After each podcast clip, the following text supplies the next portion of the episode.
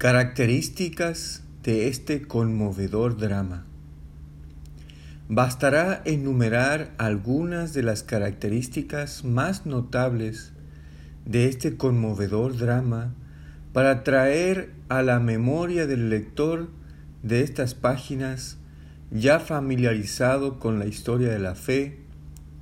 el recuerdo de las vicisitudes por las que esta fe ha atravesado y que el mundo hasta ahora ha mirado con fría indiferencia. El forzado y repentino retiro de Bajaola a las montañas de Solemanía y las dolorosas consecuencias que trajo su completo alejamiento durante dos años, las incesantes intrigas que se permitieron los representantes del Islam chií en Najaf y Karbala,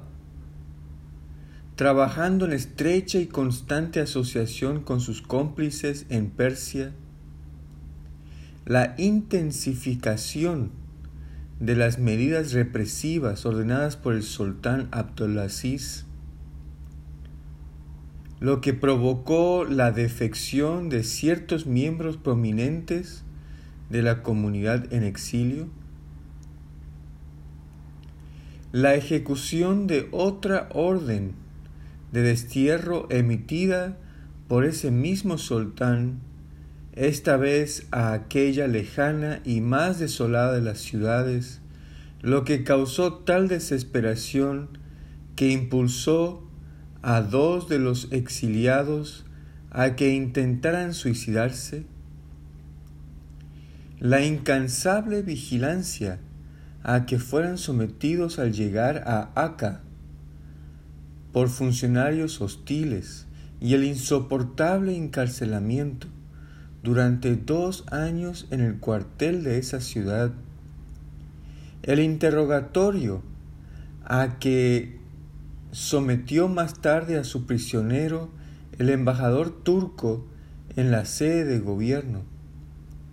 Su reclusión de no menos de ocho años en una humilde vivienda rodeada por el aire viciado de esa ciudad, donde su única recreación consistía en pasearse por el angosto especio de su habitación. Estas tribulaciones, así como otras, proclaman por una parte la naturaleza de la severa prueba y las afrentas que sufrió, y, por otro lado, señalan con dedo acusador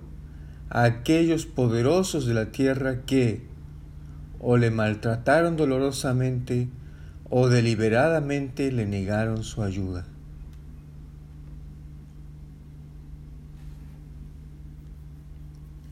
No es de extrañar que por la pluma de aquel quien sobrellevó esta angustia con tan sublime paciencia, fueran reveladas estas palabras. Aquel quien es el Señor de lo visible e invisible, está ahora manifiesto ante todos los hombres. Su bendito ser ha sufrido tal daño que si todos los mares, patentes u ocultos, se convirtieran en tinta y todos los habitantes del reino en plumas, y todos los que están en los cielos y en la tierra en escribas, con toda seguridad serían incapaces de consignarlo.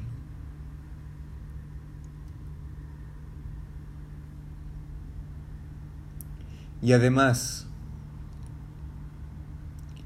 los más de los días de mi vida he estado como un esclavo sentado bajo una espada suspendida de un hilo sin saber si había de caer tarde o temprano sobre mí. Todo lo que esta, esta generación afirma nos ha brindado son las heridas causadas por sus dardos y la única copa que ha ofrecido a nuestros labios es la copa de su veneno. Nuestro cuello aún lleva las cicatrices dejadas por las cadenas y en nuestro cuerpo están grabadas las muestras de una crueldad inexorable. Veinte años han pasado, oh reyes, ha escrito él, en la cúspide de su misión, dirigiéndose a los reyes de la cristiandad, durante los cuales cada día hemos conocido el dolor de una nueva aflicción. Ninguno de quienes nos han precedido ha soportado lo que nos hemos soportado. Ojalá lo comprendierais. Los que contra nos se alzaron nos han dado muerte, han derramado nuestra sangre, han robado nuestros bienes y violado nuestro honor. Aunque enterados de la mayor parte de nuestras aflicciones, sin embargo, no detuvisteis la mano del agresor. Pues, ¿no es acaso vuestro deber contener la tiranía del opresor y actuar equitativamente con vuestros súbditos, a fin de que vuestro alto sentido de justicia sea plenamente demostrado a toda la humanidad?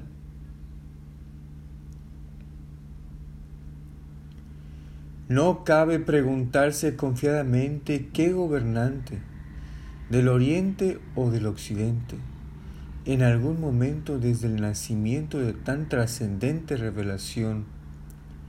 ha sido movido a levantar su voz, ya sea en alabanza de ella o contra quienes la perseguían? ¿Qué pueblo, en el curso de tan largo cautiverio, se ha sentido impelido a levantarse y contener el avance de tales tribulaciones?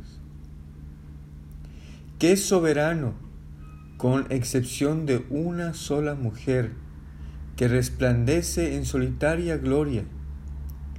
se ha sentido en lo más mínimo impulsado a responder al conmovedor llamado de Bajaola? ¿Quién de entre los grandes de la tierra ha estado dispuesto a ofrecer a la naciente fe de Dios el beneficio de su reconocimiento o apoyo? ¿Cuál de los múltiples credos, sectas, razas, partidos y clases, y de las muy diversas escuelas del pensamiento humano, ha creído necesario dirigir su mirada a la nueva luz de la fe, contemplar su sistema en desarrollo, ponderar sus procesos ocultos, apreciar su importante mensaje, reconocer su poder regenerador, aceptar su saludable verdad o proclamar sus valores eternos? ¿Quién de entre los experimentados y los presuntos hombres de entendimiento y sabiduría puede pretender con razón, después de casi un siglo, que ha aprobado desinteresadamente su tema, que ha examinado con imparcialidad sus demandas, que se ha tomado suficiente trabajo para investigar su literatura, que se ha empeñado asiduamente en separar los hechos de las suposiciones, o que le ha dispensado el tratamiento que merece? ¿Dónde están los representantes preeminentes de las artes o de las ciencias que, con excepción de unos pocos casos aislados, han movido un dedo siquiera o pronunciado una palabra de elogio, ya sea en defensa o alabanza de una fe que ha conferido al mundo tan inapreciable beneficio, que ha padecido tanto tiempo y tan severamente y que encierra en su interior una promesa tan cautivadora para un mundo dolorosamente fustigado evidentemente en quiebra? Al creciente avance de las pruebas que derribaron a Elbab, a las interminables calamidades que llovieron sobre Bajaolá, a las advertencias hechas tanto por el anunciador como por el autor de la revelación Bahá'í, deben agregarse los sufrimientos que, durante no menos de setenta años, soportó Abdul Bahá, así como también sus súplicas y ruegos que,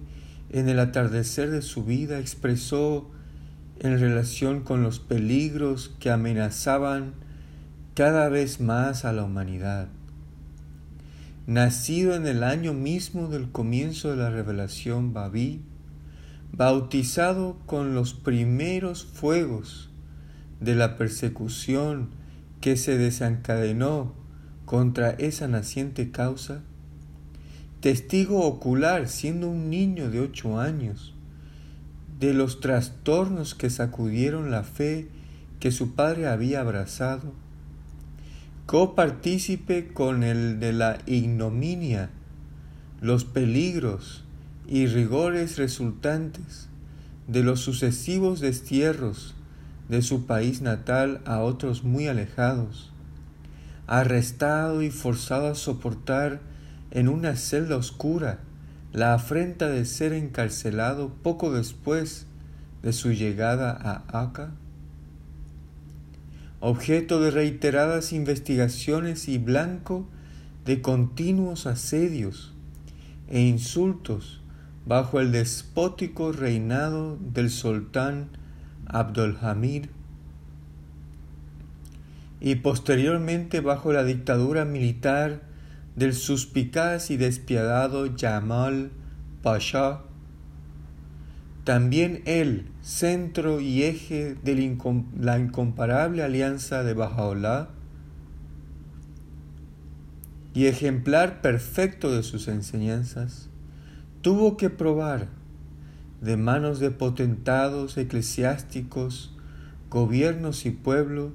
la copa del dolor que bebieran el Bab y Bajaolá, así como también tantos de sus seguidores. Las advertencias que en numerosas tablas y discursos ha hecho su pluma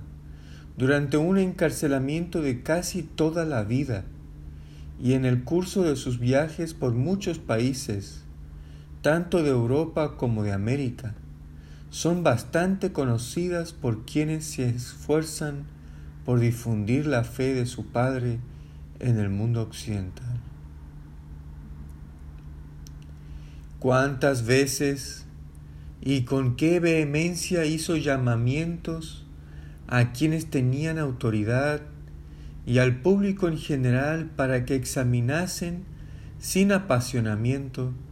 los preceptos enunciados por su Padre.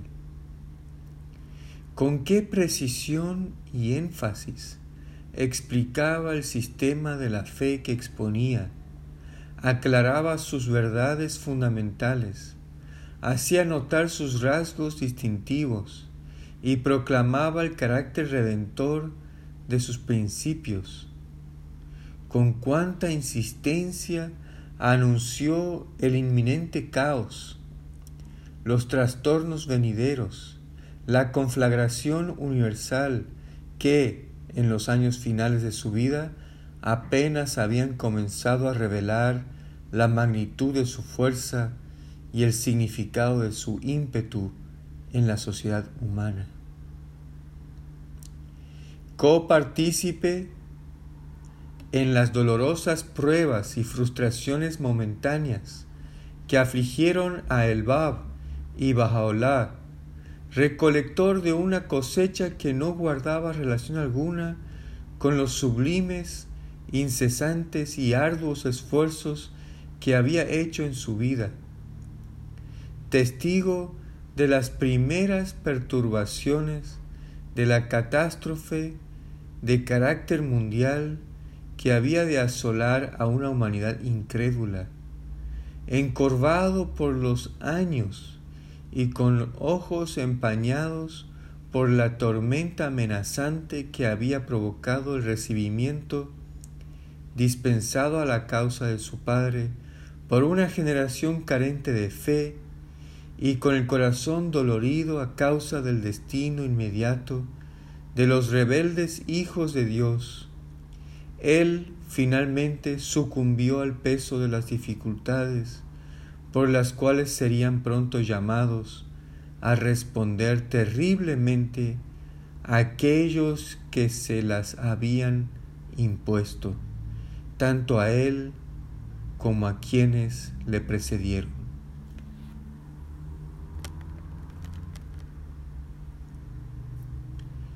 Apresura, oh mi Dios, exclamó en un momento en que estaba acosado por adversidades, los días de mi ascensión hacia ti y de mi llegada a ti y de mi entrada en tu presencia, para que sea librado de las tinieblas de la crueldad que ellos me han causado y entre la luminos y entre en la luminosa atmósfera de tu cercanía oh mi todo glorioso Señor, y descanse a la sombra de tu muy grande misericordia. Ya la oh tu gloria de las glorias. Escribió en una tabla revelada durante la última semana de su vida. He renunciado al mundo y a su pueblo tengo destrozado el corazón y me siento dolorosamente afligido por causa de los infieles. Estoy en la jaula de este mundo como un pájaro que aletea asustado, y cada día ansío emprender vuelo hacia tu reino.